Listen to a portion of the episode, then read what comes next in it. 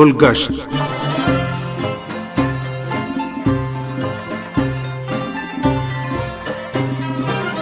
آپ عزیز سامعین کی خدمت میں میسم رضا کا سلام عرض ہے۔ پروگرام گلگشت کے ساتھ حاضر خدمت ہیں۔ امید ہے کہ ہمارا یہ پروگرام بھی آپ کو پسند آئے گا۔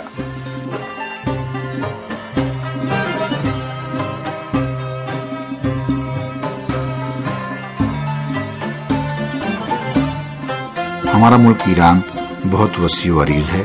یہاں کی سطح زمین بہت زیادہ نشیب و فراز کی حامل ہے اور خاص آب و ہوا اور انواع و اقسام کے بے مثل پیڑ پودے اور جڑی بوٹیاں اور جانور بھی پائے جاتے ہیں۔ یہ خاص آب و ہوا اس بات کا باعث بنی ہے کہ تقریباً آٹھ ہزار جڑی بوٹیاں، تقریباً ایک ہزار ایک سو اکتالیس قسم کے جانور اور پرندے، تقریباً دو سو تینتالیس قسم کے رینگنے والے جانور، ایک سو چوہتر قسم کی مچھلیاں ایک سو چورانوے قسم کے دودھ دینے والے جانور اس فضا اور محیط میں پائے جاتے ہیں۔ اگرچہ اس مسئلے پر توجہ ضروری ہے کہ ان جڑی بوٹیوں اور متعدد جانوروں میں سے بہت سو کے ختم ہو جانے کا خطرہ ہے۔ ہم نے مناسب دیکھا کہ آج کے پروگرام میں تہران کے خوبصورت قدرتی مقام پر لے چلیں اور ایران کے قدرتی اور وائلڈ لائف آثار کے میوزیم کے بارے میں آپ کو بتائیں۔ امید ہے کہ اس پروگرام کے آخر تک آپ ہمارا ساتھ دیں گے۔ سامعین ایران کے قدرتی اور وائلڈ لائف آثار پر مشتمل میوزیم شمال مشرقی تہران کے خوبصورت اور خوشگوار آب و ہوا والے علاقے دار آباد میں واقع ہے۔ اس میوزیم میں آپ کو دنیا کے نیچرل ہسٹری میوزیم اور ورلڈ وائلڈ لائف پارک میں موجود نمونے یکجا مل جائیں گے کہ جو علاقے کی سطح پر نایاب میوزیموں میں سے ایک ہے۔ ایران کے قدرتی آثار اور وائلڈ لائف میوزیم کا افتتاح انیس سو ترانوے میں تہران کی بلدیہ کے توسط سے اور شہریوں کو ثقافتی و قدرتی میراث سے آشنا کرنے اور ماحولیات اور جنگلی پارکوں کی حفاظت کی اہمیت کو جاننے کے مقصد سے کیا گیا۔ یہ میوزیم بارہ ہزار مربع میٹر کے رقبے پر پھیلا ہوا ہے، جس میں دو طبقے کی بہت خوبصورت عمارت ہے، جس کا بنیادی ڈھانچہ ڈھائی ہزار مربع میٹر ہے اور اس کے منظر نامے میں تہران کا ایک بڑا حصہ قابل مشاہدہ ہے۔ اس میوزیم کو انیس سو ستانوے میں انٹرنیشنل کونسل آف میوزیمز میں رکنیت حاصل ہو گئی اور اسی سال یہ میوزیم ورلڈ وائلڈ ویب سے ملحق ہو گیا۔ میوزیم مختلف حصوں اور حالوں میں تقسیم ہوا ہے۔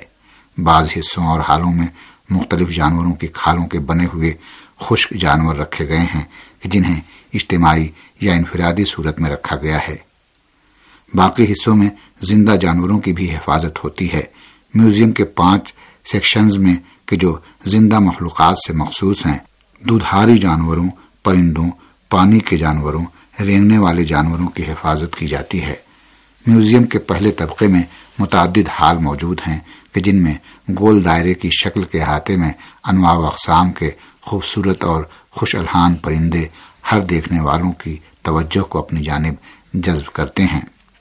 زیادہ تر پرندے ایسے سیٹ اپ میں موجود ہیں کہ جو ان کی زندگی کے قدرتی ماحول کی نمائش کرتے ہیں۔ میوزیم کے یکے بعد دیگر حالوں میں جو حیوانوں کی نمائش کے لیے مد نظر قرار دیے گئے ہیں، انواع و اقسام کے جانوروں کے خوبصورت مناظر کا مشاہدہ کیا جا سکتا ہے۔ ایک طرف ایک چیتے کو ہرنوں پر حملے کرتے ہوئے دکھایا گیا ہے، تو دوسری جانب سارس کے ایک جھنڈ کو پرواز کی حالت میں دیکھا جا سکتا ہے۔ ایک کونے میں بھیڑیا حملے کے لیے آمادہ ہے اور دوسری طرف بھاری بھرکم ریچھ کھڑا ہوا ہے۔ حال نمبر ایک میں جو ایشیا، یورپ اور شمالی امریکہ کے عنوان سے ہے، بوئیدہ نسل کا دنیا کا سب سے لمبا سانپ اجگر، ہندوستان کے نرو مادہ مور اور بنگال کے شیر اور ایشیا کے دیگر منتخب نمونوں کی نمائش کی گئی ہے۔ یورپ اور شمالی امریکہ کے جانوروں کے سیکشن میں دنیا کا سب سے بڑا بارہ سنگھا موس شیموائس ایک قسم کی پہاڑی بکری، یورپ کا زرد ہرن، شمالی امریکہ کا براؤن ریچ اور سائبیرین ٹائیگر دیکھا جا سکتا ہے۔ اسی طرح ایشیا اور یورپ کے بر اعظموں کے مشترکہ پرندے دیکھے جا سکتے ہیں۔ دوسرے نمبر کے حال کو شمالی ایران سے مختص کیا گیا ہے، جس میں آرمینیا کا میڈھا، ہرن، البرزی میڈھا، سارس اور دیگر جانور رکھے گئے ہیں۔ شمالی ایران کے سیکشن میں کیسپین سی کی چار میٹر سے زیادہ لمبی اور بھاری بھرکم مچھلی اور خزر کی جڑی بوٹیاں نمائش کے لیے رکھی گئی ہیں۔ ریڈ ڈیئر، وائلڈ بور، چیتے کی مانند سانانی بلی، جنگلی بلی، پولاس بلی، بھیڑیے کی مانند سانانی کتا اور لومڑی اور بھیڑیا بھی بطور نمائش رکھا گیا ہے۔ اس حال میں اسی طرح شمال مشرقی ایران کے اوریل، میڈھوں اور جنگلی بکریوں کو مشرق و مغرب کے نمونوں کے طور پر دیکھا جا سکتا ہے۔ اور اسی طرح حال نمبر دو میں ایران کے مقامی اور مہاجر پرندوں کی کھالوں سے بنے ہوئے پرندے دیکھے جا سکتے ہیں۔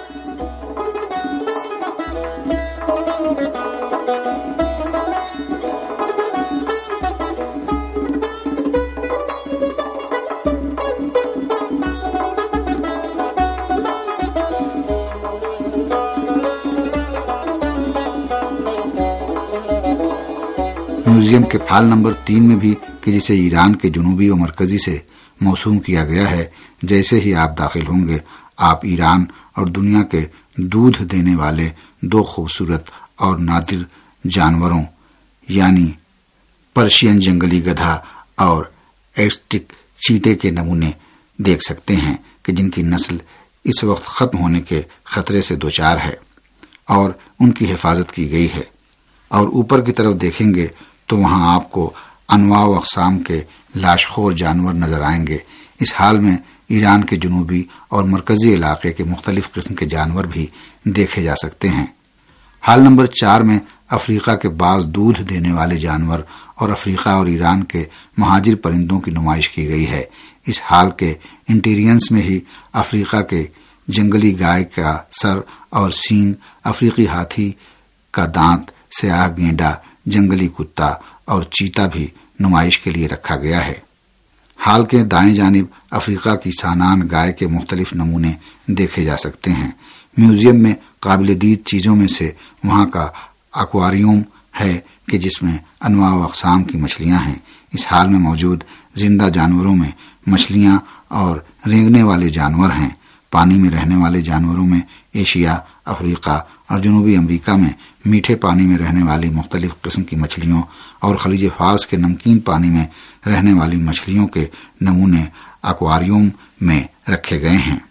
پانی میں موجود رنگ برنگی مچھلیوں کی حرکت بہت بھلی سی معلوم ہوتی ہے۔ ان میں بہت سی نایاب قسم کی مچھلیاں ہیں جو عالمی سطح پر قدر و قیمت کی حامل ہیں۔ زہریلی سانپوں کی قسموں میں کم زہریلے سانپوں کی حفاظت کی جاتی ہے کہ جو ایران کے کچھ علاقوں میں پراکندہ طور پر ملتے ہیں۔ اس حال میں اسی طرح مختلف قسم کے رینگنے والے جانوروں اور مچھلیوں کی کھالوں میں انہیں نمائش کے طور پر رکھا گیا ہے۔